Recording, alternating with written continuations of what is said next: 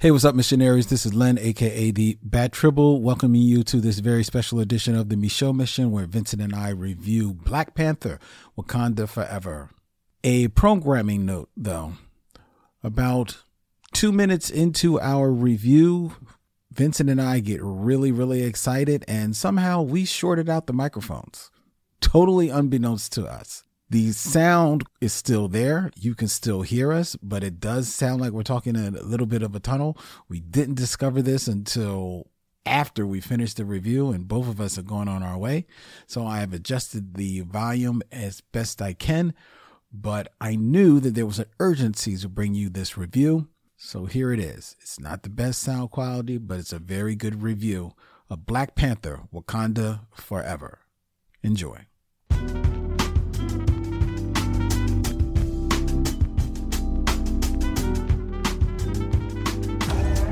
Coming. All my life, grinding all my life. Without the Black Panther, Wakanda will fall. All my life. Vibranium, he's covered in it. All my life. That can't be good. Sacrifice. Let's go! One slice. Now is our time. Swap.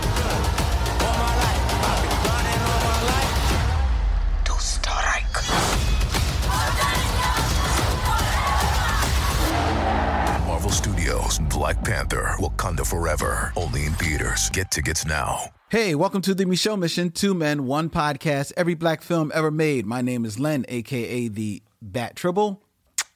And as always, I'm joined by my partner. Hey, this is Vincent Williams. Tonight, ladies and gentlemen, we are bringing you a very special edition of the Michaux Mission. Vincent and I have decided that there are some new films that are hitting the theaters that are just too important to wait down the line for us to actually review. And they're so important that we don't even have the time to make it before the cameras, before we have to sit down and bring you our review. One, because we know that you eagerly are awaiting our thoughts on the movie. And two, because we can't wait to share our thoughts. Then there's that part. Yeah, it's more that than the other, to be fair.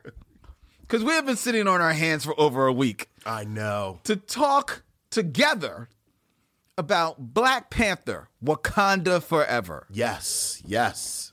Which hit theaters this just this past weekend, and apparently everyone in America saw it. Yes. The movie has made Uh, a little over one hundred eighty million dollars. In America. In America. three hundred thirty worldwide. Worldwide. Everyone is seeing it, from the tip of the North Pole to the bottom of the South Pole. Everyone is rocking out in Wakanda, and we were no less, and we couldn't wait. Like, the, the cameras, they, we can't even find the cameras. We just said, yo, we got to talk and bring you this podcast right now, bring you our thoughts on Black Panther: Wakanda Forever.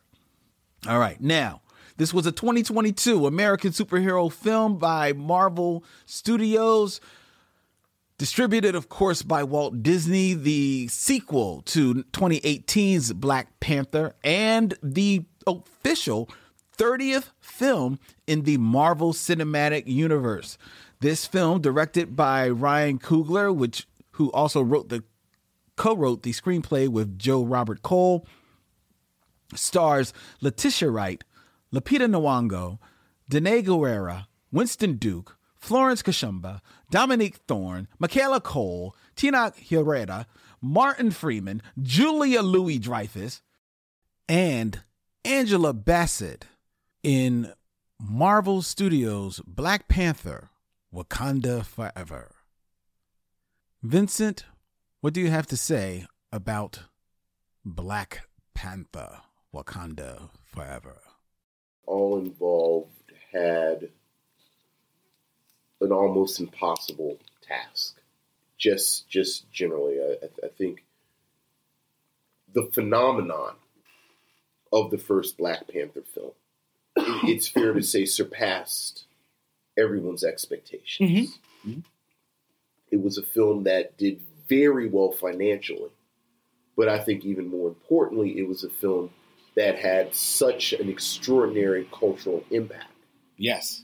That it transcended just a film in the Marvel series. Easily. Easily. I, I think it was the eighteenth in the series, but but certainly it transcended that and again left this lasting cultural impact. Yeah, it's it's it's arguably still Marvel's most important movie. I don't even think that's a arguable, right? Yeah. About how its importance. Yeah. So making a sequel to that, just under the best conditions, I think would, would have been an extraordinary mm-hmm. challenge. Mm-hmm. But then we had the, the the the amazingly tragic, and for many of us, for most of us, sudden passing of the lead, the the the late, great, dearly departed, greatly missed Chadwick Boseman. Mm-hmm.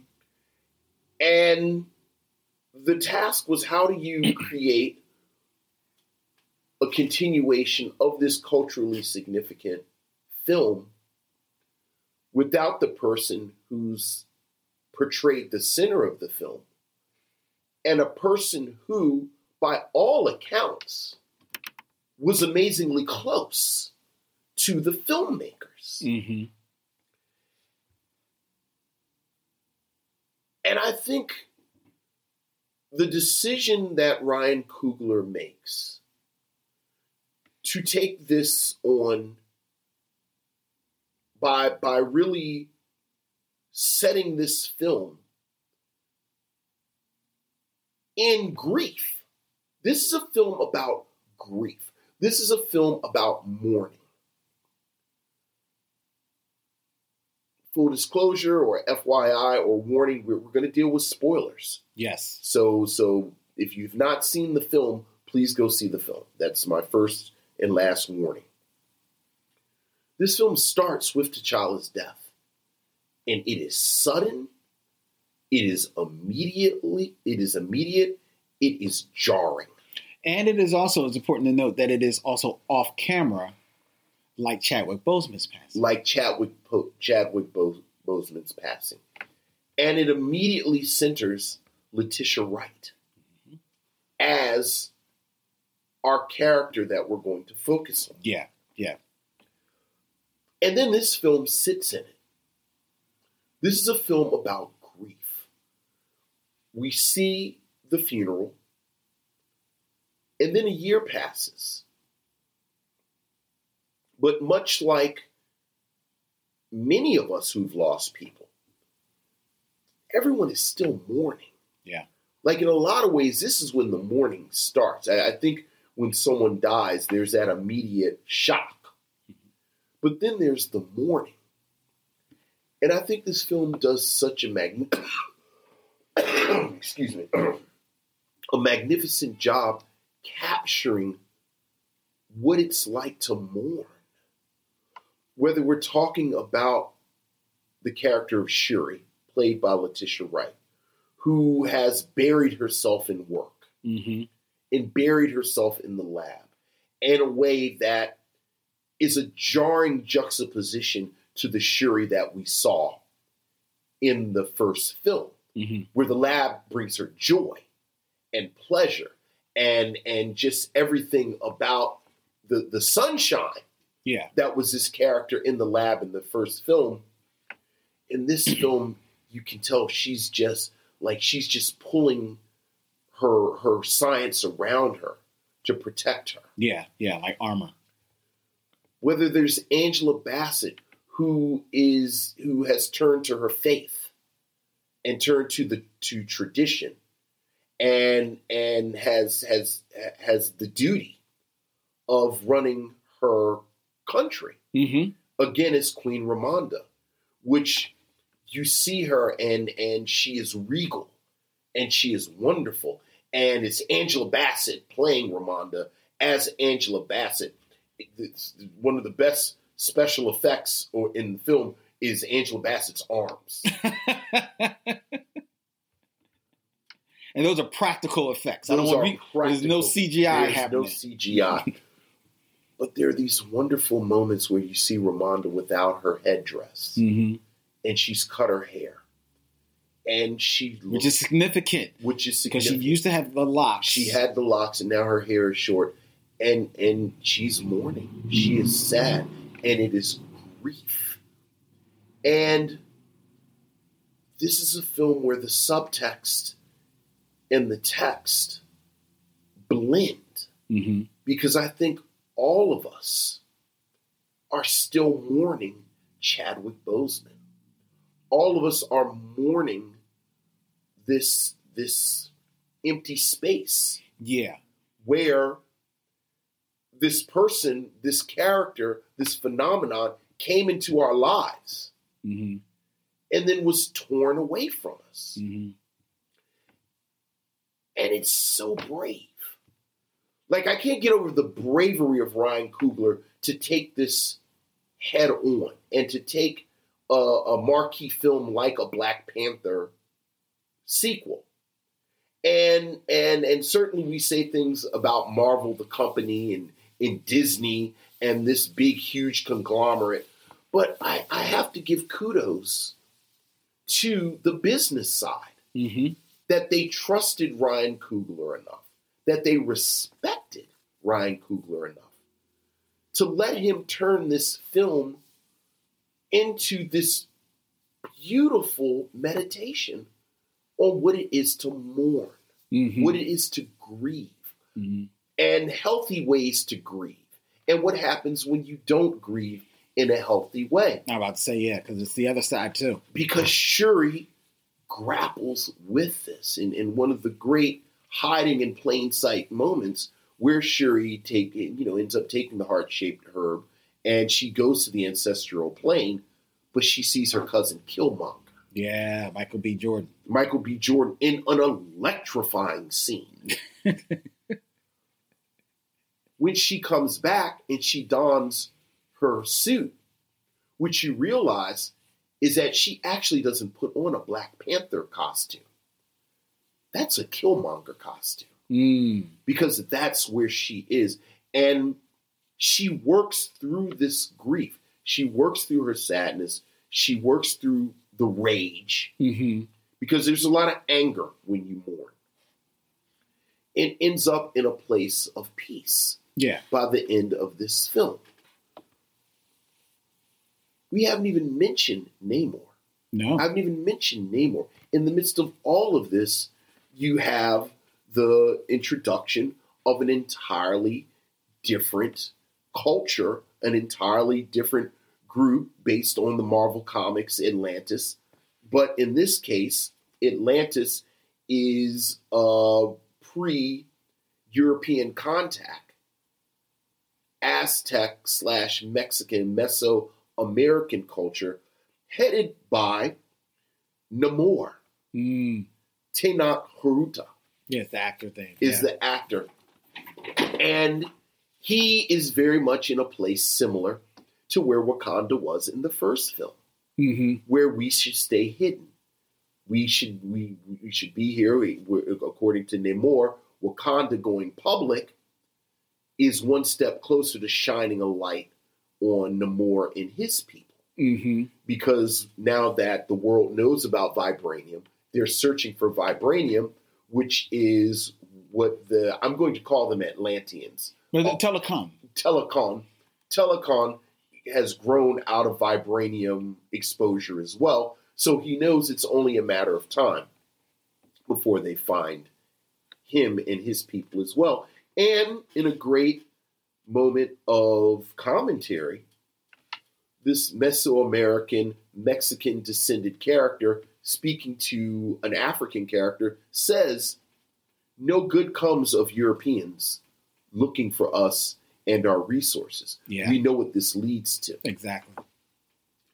Especially since the Americans have found a scientist who can create a machine to locate vibranium. So now we get introduced to another plot element, and that would, of course, be Dominique Thorne. Yes, as Riri Williams. Mm-hmm.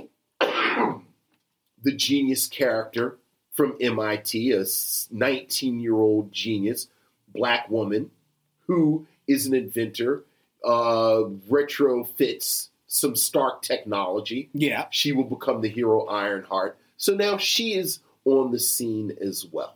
Yes. And all of this comes together. Mm-hmm. All of this comes together into a film that, in a lot, of, I, I've been calling it a, a, an, an emotional roller coaster since I saw it because it's it's it is sad. Oh yeah, it is graceful. Mm-hmm. There is action. Ruth Carter once again, once again, gives nothing but but. Uh, a, a, a, an array of delights mm. for the eyes. Yeah, she's the uh, costume. And the set costume design. and set designer. She won an Academy Award for the sets and the costumes in Wakanda mm-hmm. for Black Panther. You have more sets and costumes in Wakanda. If she doesn't win any awards for the Talokan designs, I can't wait to see who's better than her. Yeah, yeah. Because once again, she creates a whole culture. Yeah. Whole cloth. And it is beautiful and it is glorious. I love this film. This is a film that that I sat in, that has sat with me. I've, I've seen it twice now. Okay. You and I saw it together and I saw it with, with my family. I'm probably going to see it again this weekend.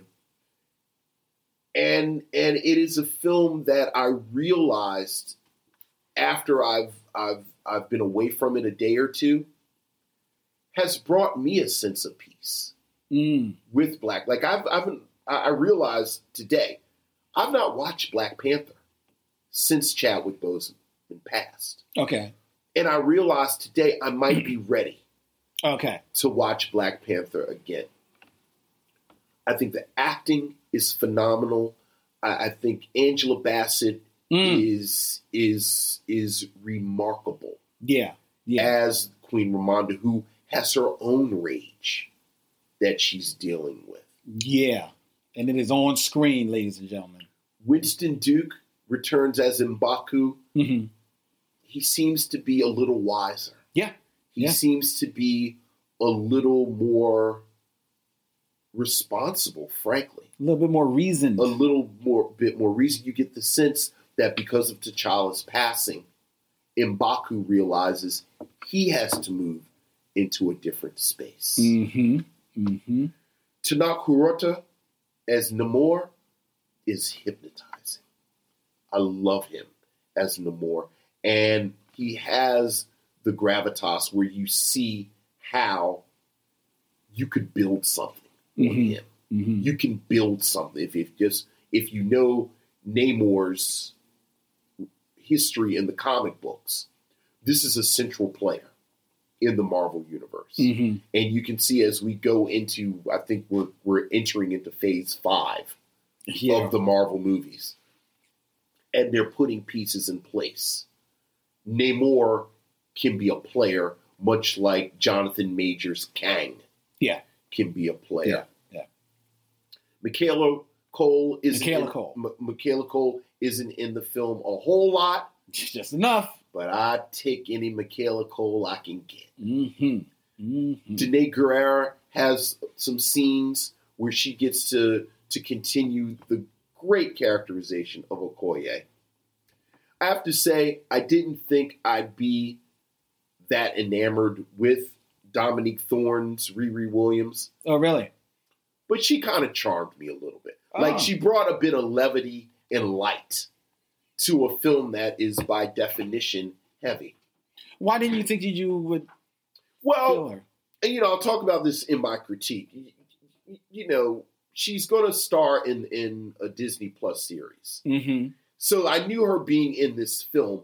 I really just sort of had in my head, this is the price you pay for what you get with the Black Panther. Like, never forget, Black Panther is part of this big, colossal hoo-ha. Mm-hmm. But I really liked her.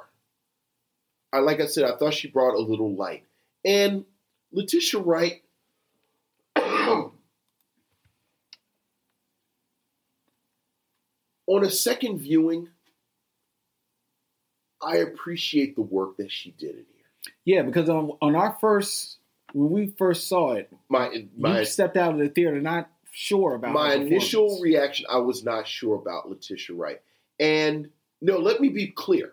I was not sure about Letitia Wright in this film because no, her just her performance, right, in all. The film, because I've seen Letitia Wright in quieter roles. Mm-hmm. She's in a great episode of Black Mirror. Mm-hmm. Called The Black Museum. Mm-hmm. And she's in an episode of Steve McQueen's series, Small Acts. Yeah, yeah, yeah. But I have to say, I think I, I, I think I was distracted by everything going on mm-hmm. in the film. You, you know, by definition, there's just a lot going on in this movie, so that I couldn't really focus in on her performance. Mm-hmm. My second viewing, I really, really enjoyed Letitia Wright. In her mourning, that she kind of kept cooped up. Mm-hmm. We haven't mentioned Lupita Nyong'o. No, I will. Not enough Lupita Nyong'o. It's never enough. Never enough Lupita Nyong'o. There's a lot going on in this movie. Plot-wise, I think you can argue it's it's it's a little stuffed. There's some things that could be cut. It's a little stuffed. Yeah, and it is two hours and forty minutes. But I really do think this was a case of. Again, to end where I started, Ryan Coogler had this almost impossible task mm-hmm. where he had to serve these two masters. Never forget, this is the second installment of a multi-billion dollar enterprise. Yeah. That connects to this broader canvas. Mm-hmm. So you got to deal with Namor. You got to deal with Ironheart. You got to deal with this stuff. But at the same time, he uses this as an opportunity to share his grief with all of us. Mm-hmm. To, to have this, again, this wonderful meditation on mourning and how we mourn. And for a film that had to do both of these things, I think the script works. Like you said, it's two hours and forty minutes. But the second time I saw it, it zipped by. Yeah, I don't think you feel the the runtime. It, it is there, though. But yeah, so that yeah, Wakanda Forever is a triumph.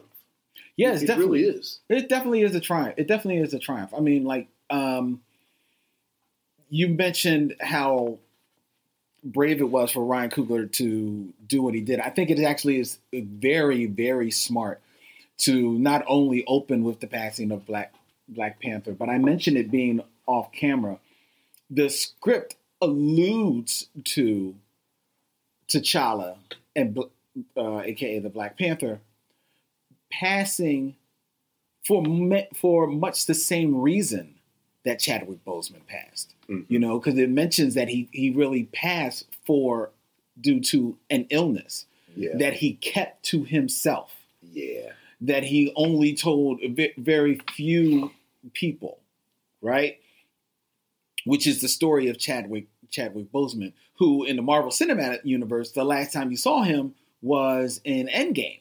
No, not right. Endgame. Um, was Endgame the, the yeah. yeah that was oh, the final yeah. one yeah yeah so that's the last time you saw him, and he was alive and, you know, running around. So to to actually use Chadwick's real story as the building block for the movie, I think is was very smart, because it immediately returns us all to that moment where we found out about it at the same time as the characters are finding out about it at the top of the movie. And we collectively, the audience, are going back into this movie knowing that we are, are signing on to return to the thoughts of Chadwick Boseman and his passing and how that all came about and how it all played out. And rather than having to relive his passing again by having the character pass again on camera. Because to be fair, the character of Black Panther wears a full face mask. He could have just C G'd the Black Panther sure. being killed. Sure. But he doesn't. And it happens off camera. And to deal with that right at the top of the sh- the movie, I mean, all of this happens, ladies and gentlemen, within the first ten minutes of the movie. Yeah. I mean, and literally right from the opening. I was about to say, really five minutes. You're saying. Yeah, yeah, yeah, you're right. It's really yeah. five minutes. It's before any credits. Right. Um, so I think that was smart. I think that was uh, uh, the thoughtful way to get into it. And then it leads into an absolutely pitch perfect opening credit. Mm. With a montage of Chadwick Boseman. Yeah. That brings you into Black Panther. And sets you up for what's to come. And it is only then that you get the beat one year later. And now let's open on the action set piece that all of these films always sure. open on. And that action set piece is fantastic because it, it returns you to it, it, it sets the stage for where you are. The world believes Wakanda is, is without their king. Therefore, the world wants to basically either tell Wakanda what to do with the vibranium or we're going to come for the vibranium. Right. And also at the top of that scene, you get Wakanda's response in the majesty of Queen Ramonda and Angela Bassett's mighty arms and mm. the return of the Dora Milaje. How, how I've missed them. Oh my God, it was so, it's so fierce. Love, I loved every moment of it because what I was reminded of in that moment, and Angela Bassett's Queen reminds us of that moment, is that the king is dead, mm-hmm. but long live the queen. All right now. Who was the queen before T'Challa was the king. Yeah. Because right. she was married to her husband, mm. who was the king. So she already know how to do this. I'm long in this game. Just because I wasn't here with y'all, because I ain't need to be with y'all, but this is what my... My son wanted, so I'm here with y'all. Right. But let me tell you what y'all not going to do. Y'all mm. not going to come for this vibranium because I know you. I ain't worried about the vibranium. It's y'all I'm worried about. There it is. And she put, she puts she puts every colonizer on Front Street right from the top. Yeah. And then we are off and freaking running. But what you realize in that movie is in this movie is that her having to exercise that authority, exercise that her her her regalness in that moment, that all is her blanket for her grief. Exactly. And you and you see and you see what happens. When that blanket comes off, the grief is there. It's sad. It's profound. But also, like you said, there's a lot of anger. Mm-hmm. And the queen doesn't always get to show her anger. But once, you know, we're tr- going to try, you know, it's spoilers. But once Letitia Wright's character goes missing. There it is. Oh, all bets are off. All bets are off. And there is and and then, ladies and gentlemen, you are introduced to a scene. You talk about Ruth Carter and the set design. You are introduced to a scene that if Angela Bassett doesn't finally get her flowers yeah. and an Academy Award for that scene, Ugh. then there is something wrong with the water. They have spent two movies and however many depictions since then building up Okoye as this perfect, pristine warrior. Yes. Undef- undefeated, undefeatable. If there is something that made me believe that Okoye would cry, it is the rage of Queen Ramonda. Mm-hmm. Mm-hmm. When she lashes out at her, it is all. It is you can that has been sitting there. Yes, building, just building, just just and, and because, especially building. when she when she says how. You know, I dealt with you because she, she's railing at Okoye, who lost Leti- yeah. lost lost the princess. Lost Shuri, yeah. And she says, I deal with you. You know, yeah, your husband was a traitor and you turned your back on him. Where's your husband? He's where you can visit him. Yeah. Where's my family? I've not, have I not given and I still stood by you. Right. And I told you to not to take her, yeah. not to take my daughter. And when I love the fact that when she she like all is sort of forgiven, but I didn't forget when Killmonger took the throne, you stood behind him. Yes, yes, yes, yes. You and everyone else in these room, right. all you elders, right? So, uh, look, man, look. She she came with receipts, dog. Yeah. She came with receipt. And that scene, you talk about it, like, because I've seen it twice, too. That scene just made me feel so flushed because I was like, yo.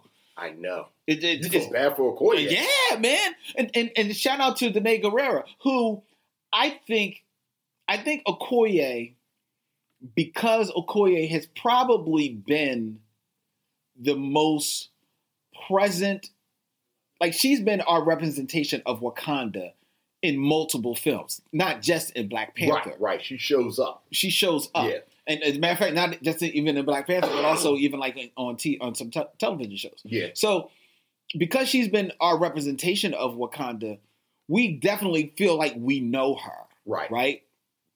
And I think that this film, the one, and this is probably my only nitpick about this film, I think that her character tonally doesn't really have a a, a, a a landing place in this movie because mm-hmm. there's moments where she's a little, you know, she's uh, uh, she's funny. There's moments where she's she's fierce. There's moments where she is definitely human because when she breaks, she she does break down before the queen, um, and that's power. And, and she is equally powerful in her uh, in, in in how she cowers in that scene.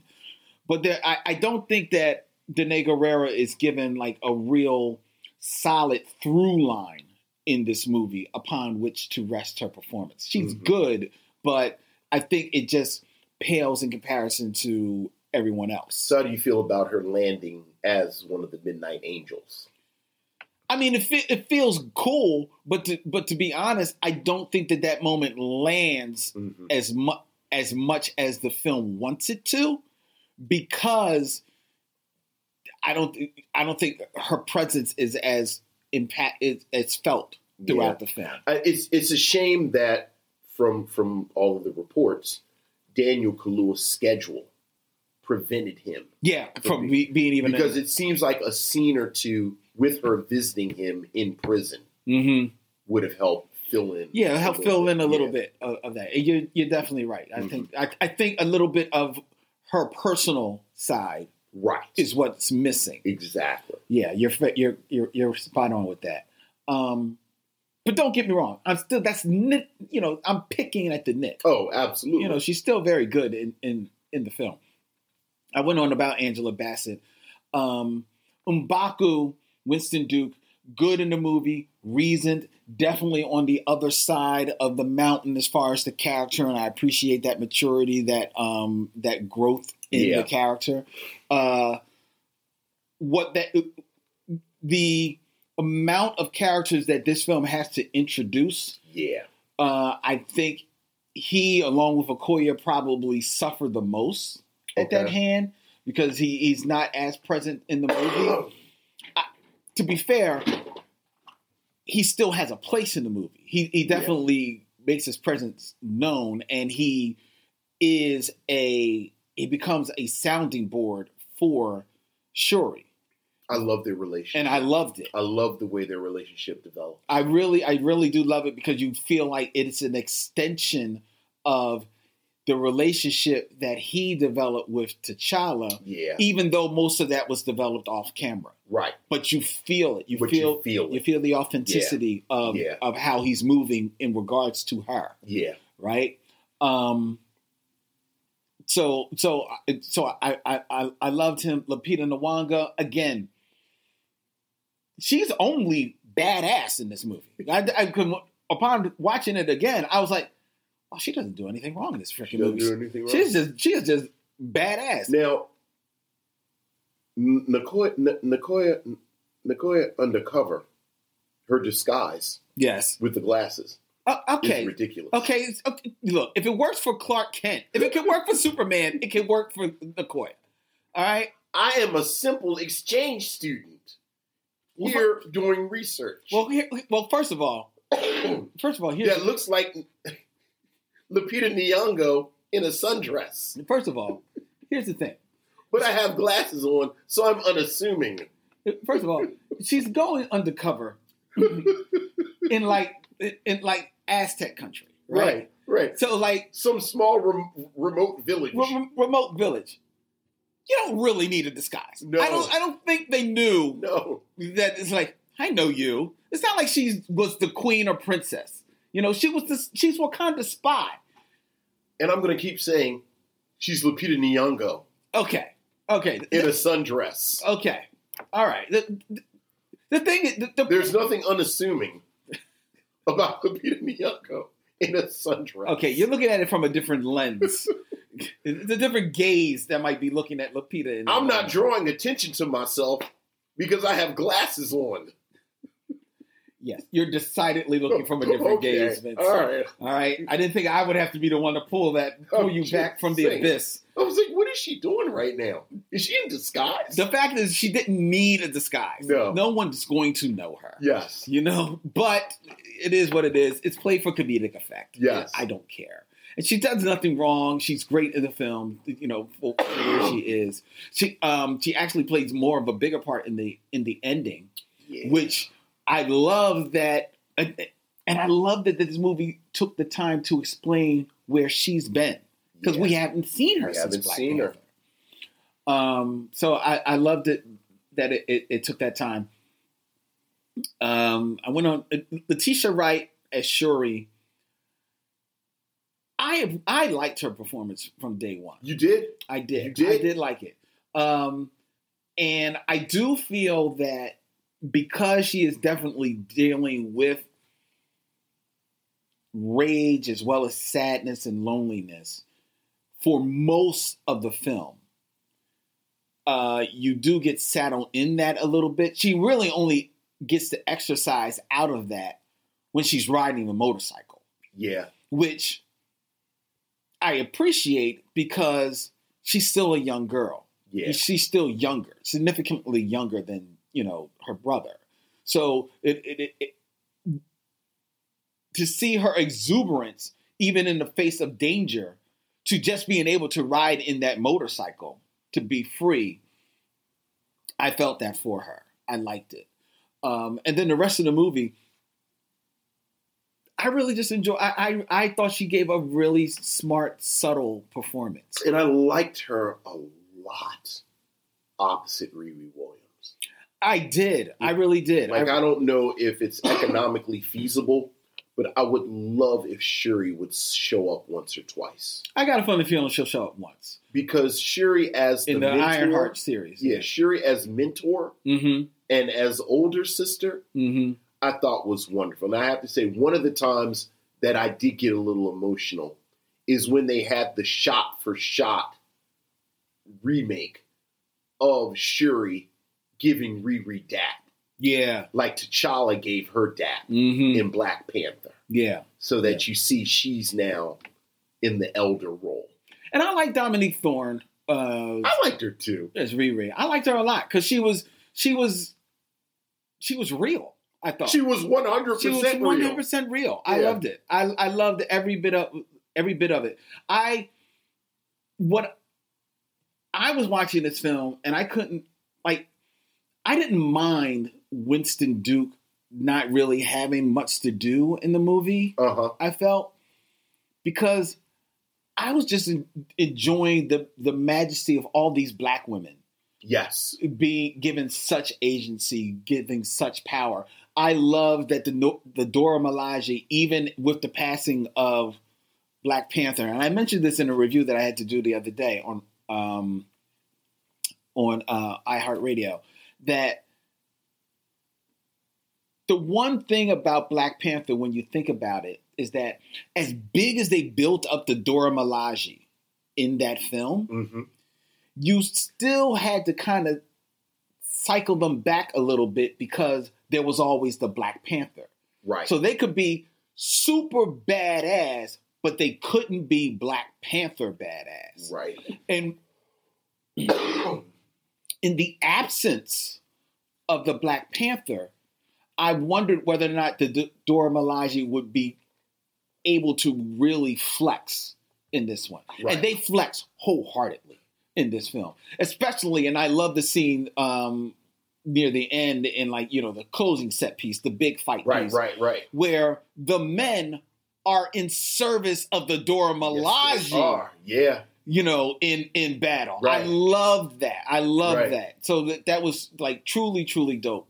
Well, and, and, and just to go along with that, I love the reputation that has built up, like the introduction of the Dora Milaje in this film on that ship that the French try to invade. Mm-hmm. Mm-hmm. And just Okoye and the Dora stepping out of the shadow. Yeah. And there is that like, oh, shit, yeah. it's about to go down yeah. moment. Which, how Bill Duke say it? Oh, you know, you know, you fuck up. You know, it's funny, you know, talking about how since the Black Panther, these characters mm-hmm. have appeared throughout the properties. Mm-hmm. And one of my favorite moments with the Dora Milaje in, in the Falcon, the Falcon and the Winter Soldier show, they show up. Yeah. And it's the same thing where just them showing up, you realize that the whole tone of this situation has changed. Mm-hmm. Yeah, yeah. So to your point, they are always in service to the Black Panther, but outside of that context, they they're just yeah unstoppable. They they are unstoppable until they until apparently they run up to the Talokanians. Yeah, um, because them blue people is no joke. Yeah, look.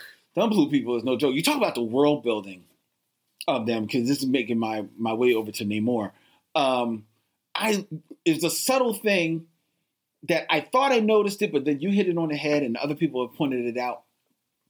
That whole world of Talokan, which uh, I loved, one, because, you know, if you're a follower of the comics, in the comics, it's always been Atlantis. Right. Which always kind of like mess with you, because you know, D C Comics has Aquaman, who lives in Atlantis. Right. And then Namor lives in Atlantis. Right. Now, I don't know whether or not they've, where they, the Talokan was created more for the movie, or if that actually has become canon in the comics, because I haven't really followed Namor. It hasn't. Okay. Yeah, okay. This is all the movie.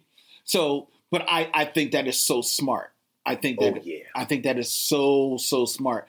Um, and I, I really loved that world building. You talked about the the Meso Aztec, you know, you know, uh, blending with, you know, I guess like some aquatic, yeah. you know, life, right? You know, life under the sea, yeah. Um, and it it, it it it's so beautiful to behold, creating that world. But then just it had the thoughtfulness that all of these people who had to turn to under the sea, because the one thing that, even though they changed the uh, that that the the ethnicity of the the origin, the the story is basically still the same. Sure, that these people had to turn to develop to how to live under the sea. Right, right, because that that is historically the the story of Atlantis. Yes, um, but these people under the sea look like their natural selves. Yes, but then above the out of the water to get, to get the blue tint to them. Right. And I thought that, I was like, yo, that is so dope. But it, we, you just, you, you think about it, when, when people are suffocating, when people don't have enough oxygen, mm-hmm. they turn blue. Yeah. So when they come up, they have enough oxygen to operate, you know, when they have their mask. Their mask was from and, which and, they're drawing and, and, the oxygen right, from but, the water. But it's not enough oxygen to have their color be its actual color. Yeah. I thought it was a wonderful way to adapt the look from the comics. And I and I love that no, they, it's not even told. You, it's not even, you have to, you just, right, right. You figure it out. You figure it out. Or you don't. Or you don't. Yeah. It doesn't really take away from it. Um, I think that that was beautiful. I don't think, I don't think a good job was done building up anyone besides Namor. No. I mean, there's, Mm-mm. there's like, you know, his sister, Namorita. N- Namora. Namora. Yeah. She's like, she's lip serviced. Yeah. But you don't really feel who she is. Um, and then there's this big guy. Who yeah, we, Atuma. Oh, is that his name? Yeah. Because I only know him as Warrior because yeah. that's what he and Okoye call each right, other. Right, right, right. Um, but really you don't feel, everybody else is kind of like just, you know, they're, they're, sure. they're fighting. Um, but then there's Namor. Yeah. Who I liked, I liked this depiction of Namor. And I think people who are faithful to the comics, the hardcore guys, mm-hmm. they're they're not going to feel it. But if you really just step away, guys, step just take a step back and really pay attention to what's happening here and put Namor in the real world. The Namor from the comics has almost always, since the character was created, and yeah. we're going back to the thirties, I was late thirties, like early forties, has been one note. Absolutely. One, even even when he has been sporadically on the side of the angels, yeah, he's still been an asshole. Yeah, he's he's always been the world's biggest asshole, which made you wonder why anyone, let alone would team up with him, would trust him, right. would want to work with him. Yeah, but the Namor in this, the Namor in this movie, he's got a little bit of the asshole in him, but he also knows that like the the best assholes, they also got something that you can. You know, something charming about him in a weird sort of way. He is, he's seductive. He's seductive. He's yeah. charming. He's good looking. He's he doesn't while he he because of how he's born. They they they put it out there. He's a mutant. Yeah, yeah. You know, so you know you know people will be like ding ding ding for that. Well, and you know in the comics canonically, Namor is the first mutant. Well, he, he has become known as now as the first mutant because, because he wasn't the first mutant when he was created. That's all I'm saying. That that definitely has been retconned. Okay. No, it was. Like when he was created, he wasn't. I think there's a really early appearance where they use the M word to talk about him. Like early, is, like what? Like the thirties or forties. I don't think so. I'm pretty sure. Okay. That's we'll, another conversation. We'll, we'll, we'll, we'll conversation. bring that to the regular yeah, show. All right. We'll bring that to the all regular right. show. Um, nevertheless, so they do name check Namor, a mutant in this movie for certain. He is, um, he's charming, he's seductive.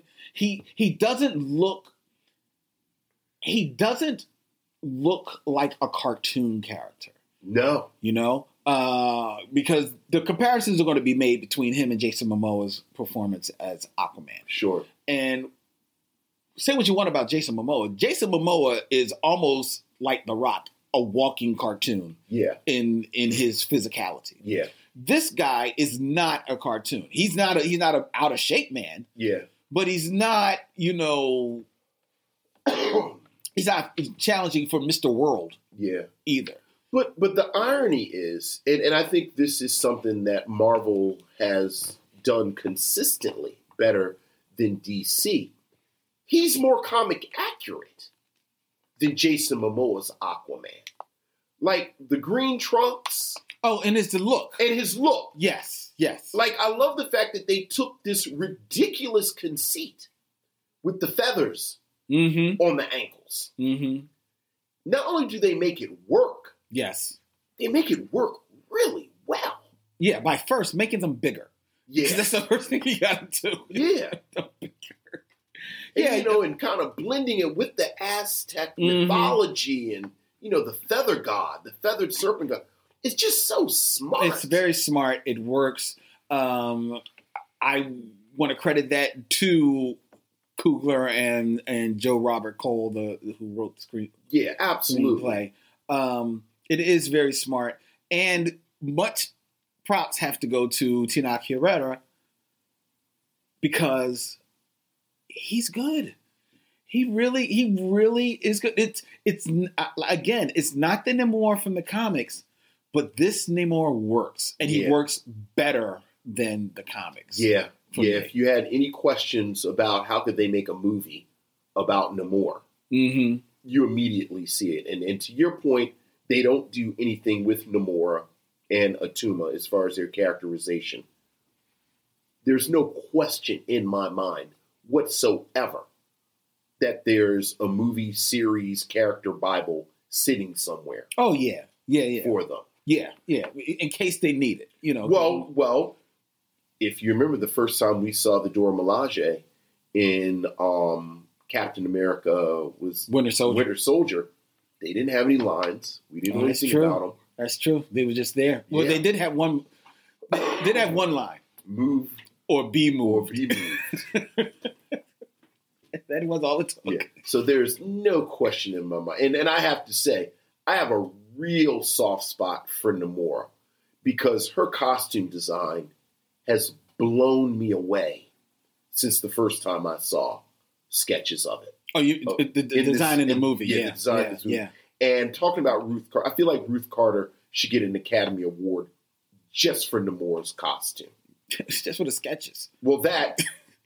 And Namor's headdress. Uh, oh, yeah. That I just would have worn that the whole time. Mm-hmm. Mm-hmm. mm-hmm. Oh. Yeah. It's it's it's a, it's a very, very good film. The throne made out of the Megalodon teeth? I know. I Come know. on, man. I know. I know. Come on. I know. I said, come on, Ruth Carter. You ain't got to, you ain't had to go that hard. I know. I know. And didn't you feel that the scenes underwater were underwater? Oh, yeah. And I'm sure some of them weren't. Oh, yeah. But they felt, it's it just, you felt the weight of the water. I was about to say you felt the, you felt like these people had carved out a space. Mm-hmm. In, in the bottom of the sea. That they weren't supposed to be. Yep. Yes. Yes. It felt so, it, it. It felt so right. Which in itself was commentary on how people of color get treated. Yes. This is where I had to go mm-hmm. to find some peace. Yep. And, and y'all still come knocking on my door. And now y'all messing around, and this is going to have them down here. Yeah, see, now the argument the, the argument to be made, there's an argument out there in the, in the culture mm-hmm. that Namor or Namor, like Killmonger, yes, is not wrong, right, in his stance exactly against the you know the world yes. at large, and his resolve that he and Wakanda need to stand together is the right move. Now, I say you're right. Where he goes wrong is that is the way that he introduces himself to Wakanda. If you send the flying fish version of a raven to Wakanda right. to announce that, you know, we would like to meet, we would like to talk, right. we may have like a common goals right. that we need to discuss, that's one thing. But when you come tiptoeing out the water in the in the night. In the middle of the night. Yeah. Step into Wakanda, and then have your stealth your stealth fishes drop a machine on the shores of Wakanda. Yeah. And just say, yo, do this and holler at me when you're ready. Yeah. You're not going. You're not taking the. You know what? Namor is five hundred years old. Mm, mm. And, and and that's the difference between a a a country. Let's put it that way. That has not made any entree to the world at no. all, versus Wakanda, which has already right lives in the world, right?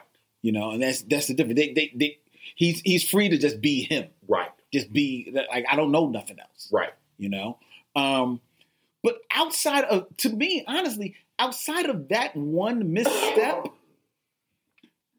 and that's a misstep. It's a yeah. big misstep. But outside of that one misstep, he really, he, I kind of like see his point of view. I even see his point of view. I even see his point of view in when uh, Shuri and Riri are rescued from Talokan. Yeah. And in their escape, one of the Talokunians dies. Yes. And Namor feels that. Yeah. And then he's like, yo, we are going to Wakanda. I kind of feel him on that too. Look, man. And I, you know, I, he I, makes good points. There, there's so much commentary. This is a continuation on the commentary that you got in Black Panther about colonialism, about about what happens when people of color come into contact with Europeans. Yeah. Like, no one ever has a story that they're like, the Europeans showed up and then things were awesome. Right. Like, that's just not how history has worked. The problem is that it's not even a problem. You have these two cultures that find themselves on different sides of the coin because, frankly, the decision that T'Challa makes. Yeah, yeah. I've never been a Killmonger fan. Mm-hmm. I'm on record throughout the years. I was listening to our review of Black Panther from four years ago, where not for one moment have I been team Killmonger. Killmonger made some points in this film where he talked about the nobility of T'Challa. Mm-hmm. And T'Challa was noble. But his nobility has put all of these people in this position. Killmonger, Killmonger, Killmonger. But when Killmonger says, basically, I had some effect on you all because your father would not have gone to America to save Riri. That's true. Your father killed his brother to protect Wakanda. What makes you think anyone would have gone to protect this American scientist before me? Mm-hmm. It's complicated. It is complicated, I, but I love the messiness of and it. And I love the messiness of it. I love the messiness of it because, because to be fair, you need a little bit of that messiness. Absolutely, you need it because it's real. It's one hundred percent authentic. Yeah, it's it's it's a fine film. It's fine. Now it's two hours and forty minutes. You could cut easy ten minutes off of this movie by just getting rid of Martin Freeman and Julia Louis-Dreyfus. Again, you, you know, you got to pay the toll. And, and see, and that's the thing. When we talked, we talked about that when we first saw the film. The first Black Panther, because it had to build the world of Wakanda, right? It was really going to be the showcase for Black Panther. It, everyone recognized the the historic moment that that movie was going to represent, right? That almost necessitated that movie living in its own world. Right. This film, I think even if Chadwick Boseman was still here, by nature of its place in the Marvel Cine- Cinematic Universe now, especially in the absence of Captain America, Iron Man, and Avenger movies, meaning that this was going to be almost like uh, one of the uh, tentpoles yeah, of, the, of the universe, probably alongside like Thor. Right. Um, this film had to be more tied into yeah. the cinematic universe. Now, I feel that with Riri Williams and even just the conversation about Vibranium, yeah, and the introduction of Namor, you had enough tendrils to kind of connect it to to um, M C U. Maybe you get some FaceTime to Martin Freeman's character, but I don't think you really needed Julia Louis-Dreyfus. I like her.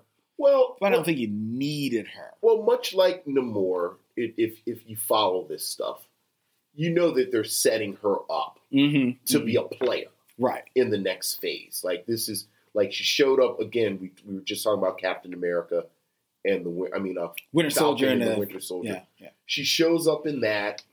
She, she showed, showed up in the, the last Black Widow movie. Right, right. Not the last, the Black Widow movie. Mm-hmm. She's going to be a, apparently a big player in this Thunderbolts movie that's coming in a few. So again, as far as these movies go, where they always have to kind of be connected to the big canvas, mm-hmm.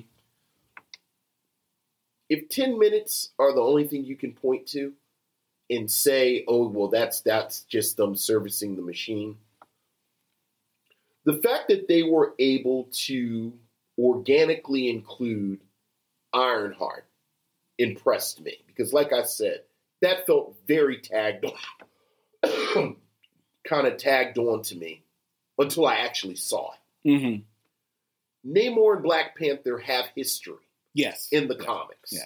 so that already was set up to work. Mm-hmm. But while I agree with you, and I absolutely agree with you that we didn't need that whole C I A subplot that didn't go anywhere. And then it's like you have Lake Bell. I was like, oh, it's Lake Bell. Oh, now she's gone. Again. It's like, how do you hire Lake Bell for two minutes? Maybe she just wanted to be in a movie. Well, she she was the voice of Black Widow in What If. Right, right. But I mean, as an actress, like I like Lake Bell. They had to justify the, the salary. Right. But, you know, as far as these things go, I didn't mind it. Let's talk about the after credit scene. Yeah. There's the after credit scene, ladies and gentlemen. There's only one. Only one. So if you haven't seen it, there's only one to say for it. It's a mid-credit scene. Um, and it's where we find out exactly what happened to Okoye, mm-hmm. why she wasn't uh, had been had been missing, and we why she was not present at the top of the movie for the funeral, right, for T'Challa. And this is because she has um, established uh, a home and a school, yes, in Haiti. But also because that is where she has been raising her son. Yes. Well, put it another way, the son of T'Challa. Yes. Uh, for lo these many years. Um, a young a young lad named Toussaint. His Haitian name. Is his Haitian name. His Wakandan name is T'Challa. Prince T'Challa. Prince son, T'Challa. Son of King T'Challa. Now, I will say, first of all, they mentioned that in that scene, because she's introducing her son to Shuri. Yes. In the after credit scene.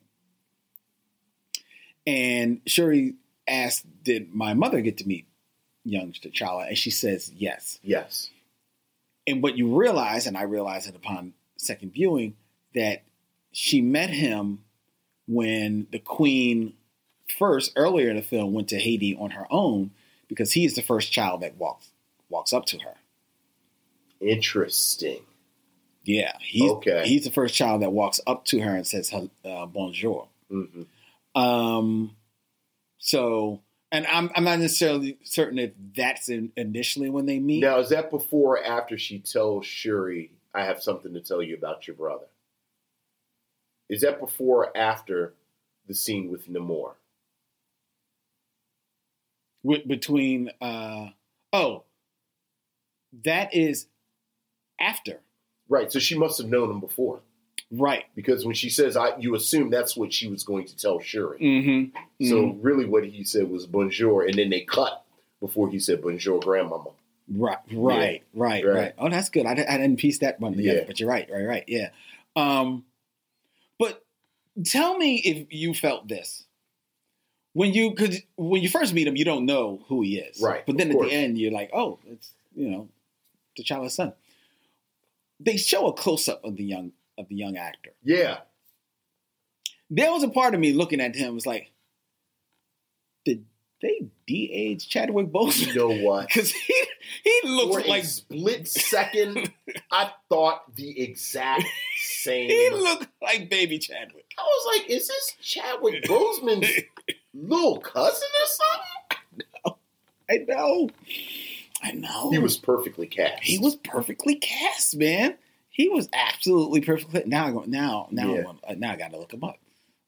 That is another scene that, seeing it again, made me reevaluate mm-hmm. Letitia Wright's performance. She is so good in that scene. Oh, she is. Yeah. Like the look of peace that comes when she burns her mourning garments.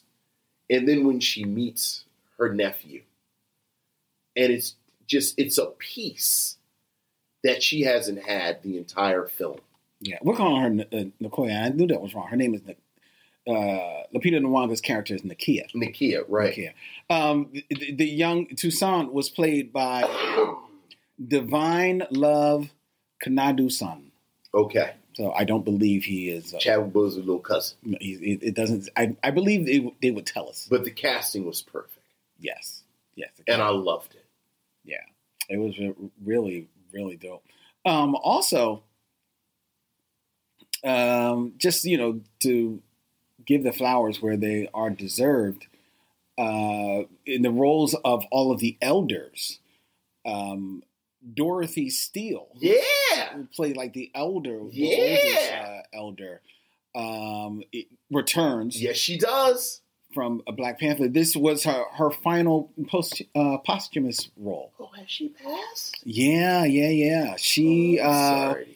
actually passed away in October of last year. Oh, that's a shame. At uh, ninety-five years old. Oh, I'm so sorry to hear that. Well, I'm glad they captured her one more time. Me too. Me too. And she and she was great as usual. She was fantastic. Look, man, you said it on the last episode when we did a Black Panther. Like, everyone could have a series. Mm-hmm. I could one hundred percent watch a West Wing, House of Cards type series. Just the, the palace about intrigue. About the politics yes. of the Council of Elders. Yes. Yes.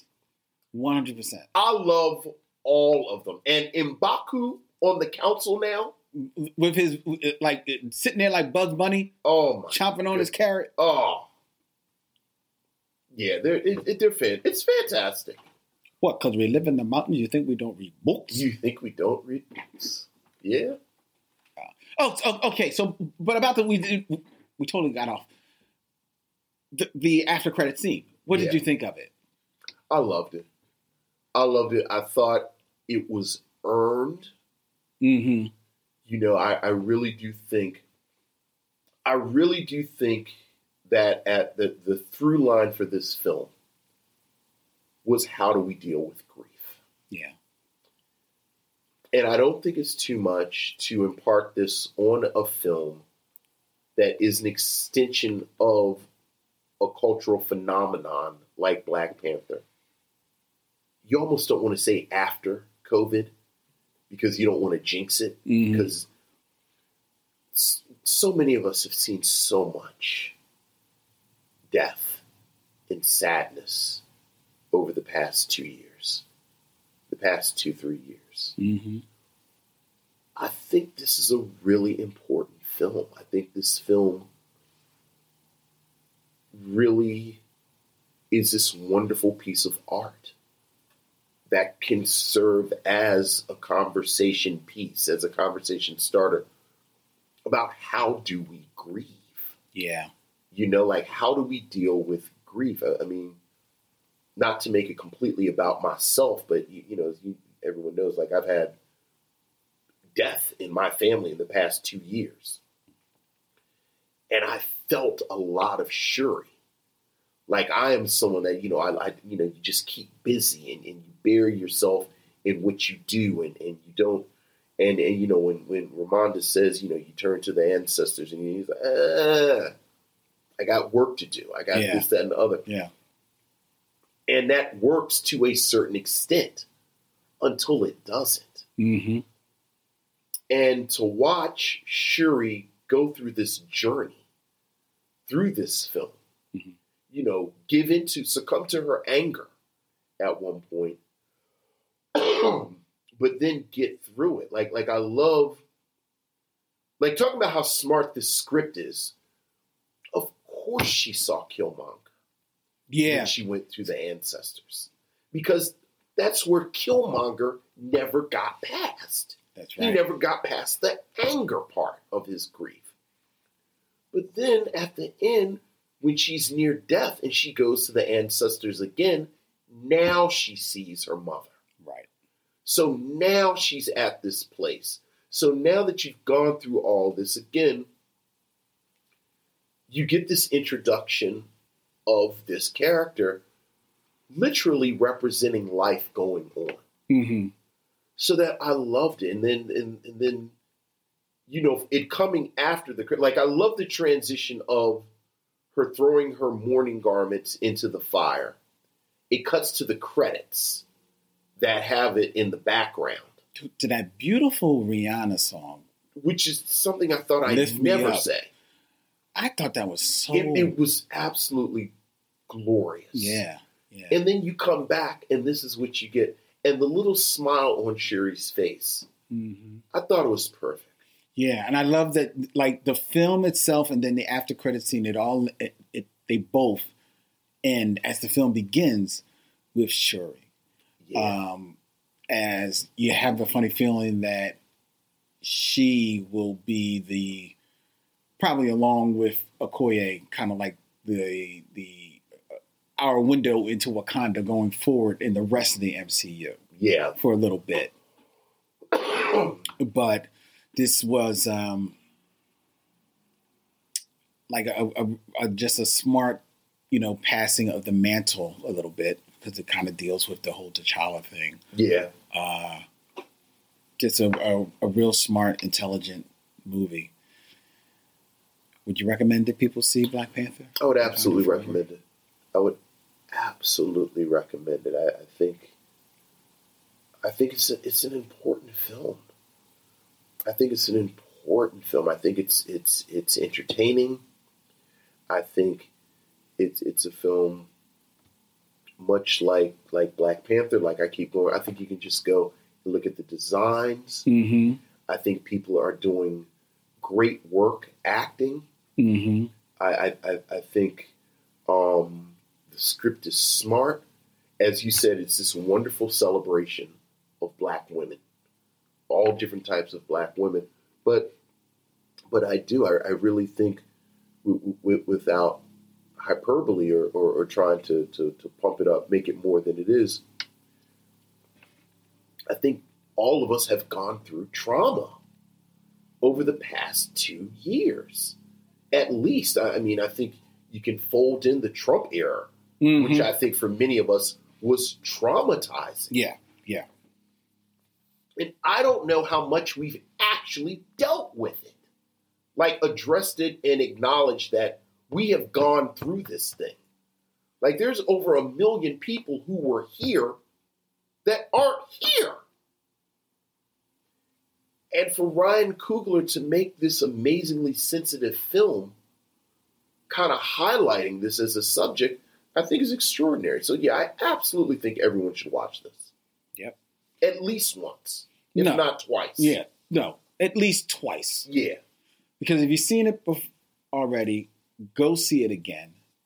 Bring someone who hasn't seen it, if you can find them, um, and sit and really like meditate on it. You know, it's a, it's a good film. It really is a good film, and it rewards on the second viewing. Black Panther, Wakanda Forever. In theaters now, ladies and gentlemen. I don't think it's going any place anytime soon. Uh, it'll be there for a minute. It'll be there for a minute, so you can find it. So check it out. Um, that is that's it. That's our special review. There you go. We had to get this out of our system. There you go. We had to blah, get it out of our system.